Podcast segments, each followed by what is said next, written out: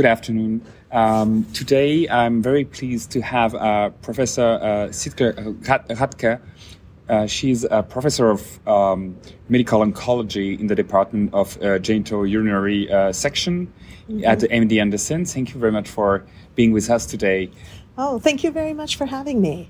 Great. Um, so, uh, two of the most uh, expected uh, studies have uh, been presented at the, the mm-hmm. ASCO this year uh, were regarding uh, erdafitinib, and you are uh, the main um, author of these two studies, mm-hmm. the Thor study and the Norse study.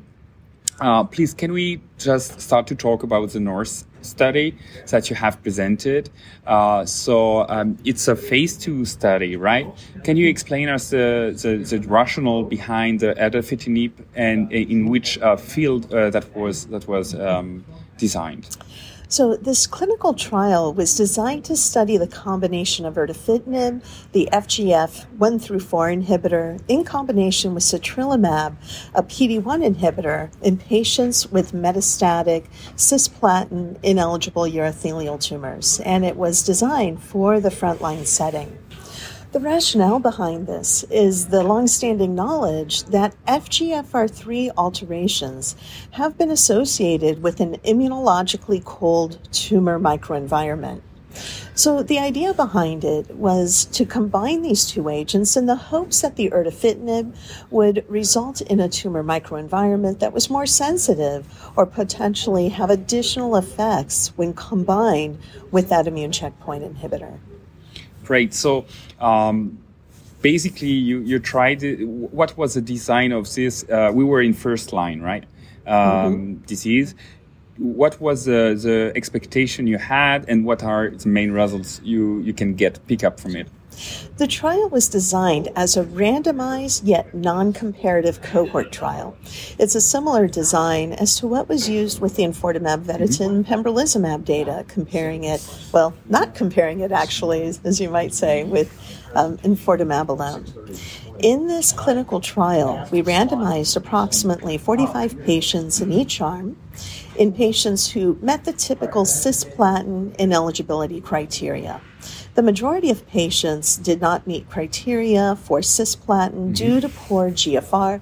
That was around 60 to 70% of patients, with additional patients having a poor performance status of 2, being hard of hearing with grade 2 hearing loss, or a grade 2 peripheral neuropathy. And of course, patients may have had more than one of these mm-hmm. characteristics. Mm-hmm.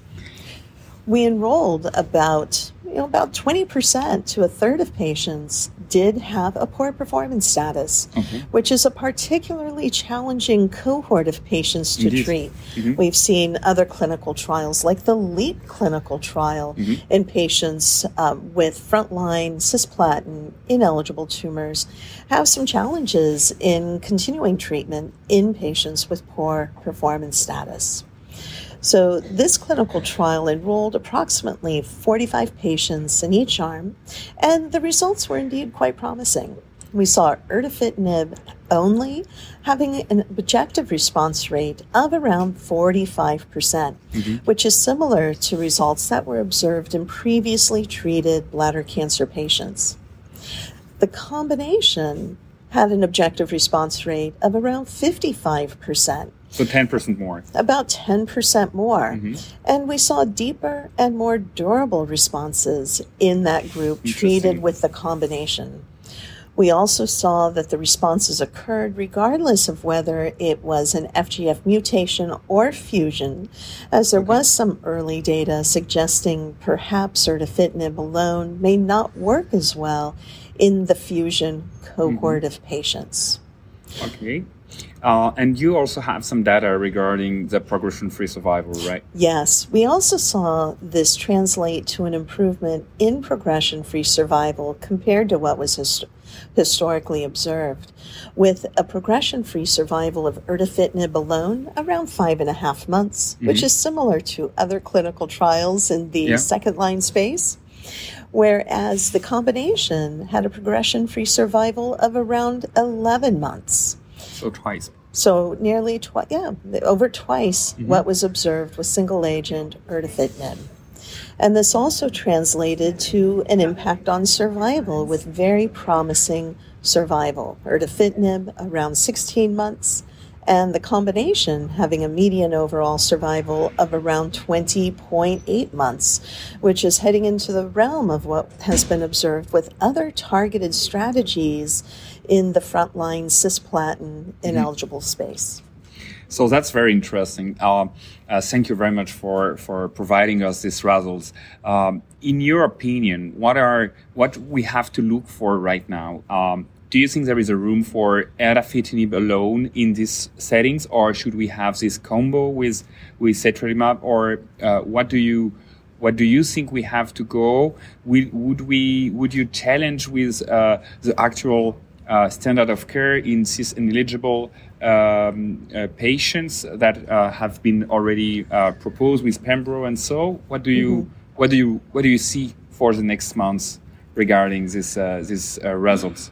So while this combination is quite challenging, it's also challenging to screen for patients for FGFR3 alterations. And that's why a non targeted strategy is perhaps easier to achieve in the community. We, we do have to screen thousands of patients to enroll to these FGF targeted trials.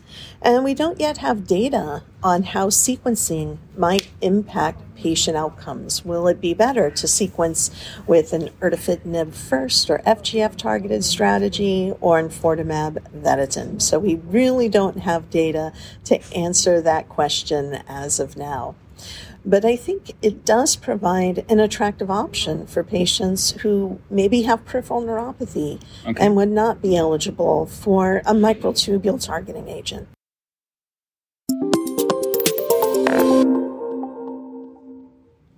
So right now we are back to, to discuss about the, the Thor study that was the second uh, biggest uh, randomized study presented in the late uh, breaking um, uh, session. So please, uh, can you explain us uh, in which field was the Thor study trial designed? So the Thor clinical trial is really the proof of concept trial mm-hmm. showing that erdafitinib is better than standard of care therapy for the treatment of urothelial carcinoma. And as we're seeing from the results of this trial, erdafitinib is really here to stay as part of our armamentarium in treating urothelial cancer patients. The Thor clinical trial took patients who had metastatic, surgically unresectable urothelial tumors and who had prior treatment. So they must have had prior treatment. For at least one one line, right? For at or... least one line. But multiple lines of therapy were allowed to mm-hmm, enroll mm-hmm. on this trial. It can contain two separate cohorts. One cohort for patients who had not received an immune checkpoint inhibitor. Mm-hmm. The second cohort were for patients who had received an immune checkpoint inhibitor. And that's the cohort being presented today. All patients received prior immunotherapy with a PD1 or PD-L1 inhibitor, mm-hmm. and they were randomized between erdafitinib only or single agent taxane or vinflunine, which mm-hmm. is available in Europe. And the results hit on all three fronts. We saw an objective response rate and progression free survival and overall survival that met statistical endpoints. The trial was designed with an overall survival endpoint. So that was the primary aim of the trial. And the trial proved a significant improvement in overall survival with erdafitinib coming in around 12 mm. months median overall survival compared to around seven months with single agent taxane or vinflunine, which is used in Europe. What do you? What was the, the result regarding adverse events and the use of, of erdafitinib? We did see adverse events, but they were similar to what had been reported in other clinical trials of FGF targeted therapy. We do see hyperphosphatemia, but the dosing of erdafitinib is uptitrated or increased, trying to achieve a target phosphorus level, as we feel it may be a surrogate for inhibition of FGFR3. We also see hand foot syndrome, dry eyes, mm-hmm. dry mouth, or mucositis. One of the adverse events of special interest is central serous retinopathy. And patients were screened by having an ophthalmology visit at baseline with visual exam and optical coherence tomography mm-hmm. with monthly intervals for the first four months where they went back to the ophthalmologist to monitor for the development of this. And with this close monitoring, we observed about 20% of patients having central serous retinopathy. These were mostly reversible, and patients were able to resume treatment with erdafitinib with a dose reduction. So it is a manageable toxicity and one that's been observed with other inhibitors of the MAP and MEK kinase pathways. Very interesting.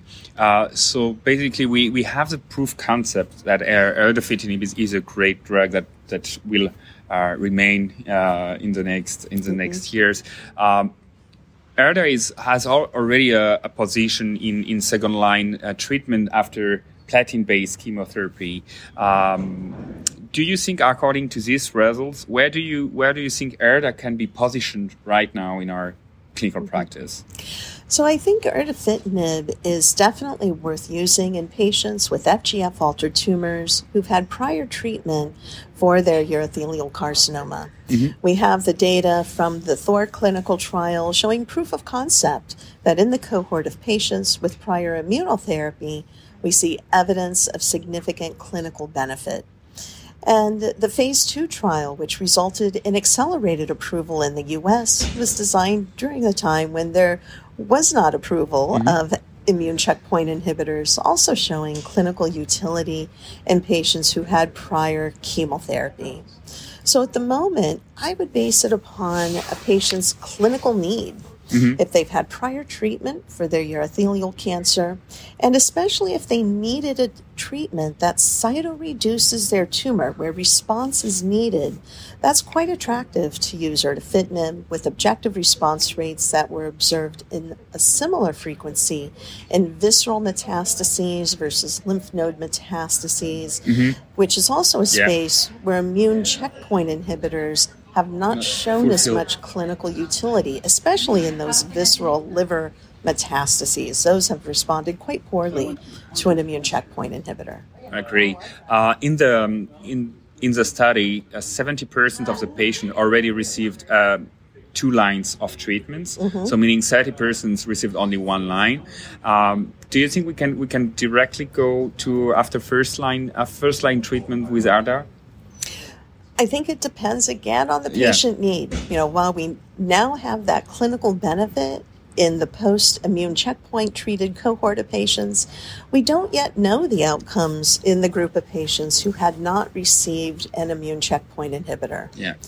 And I can say if I have a patient whose disease is on fire, rapidly progressing, yeah. causing symptoms. Mm-hmm, mm-hmm that's when I am more likely to reach for a cytoreductive agent or an agent that induces response. Medication like erdafitinib. Great. Thank you very much for your time mm-hmm. and um, hope to see you soon. It's my pleasure.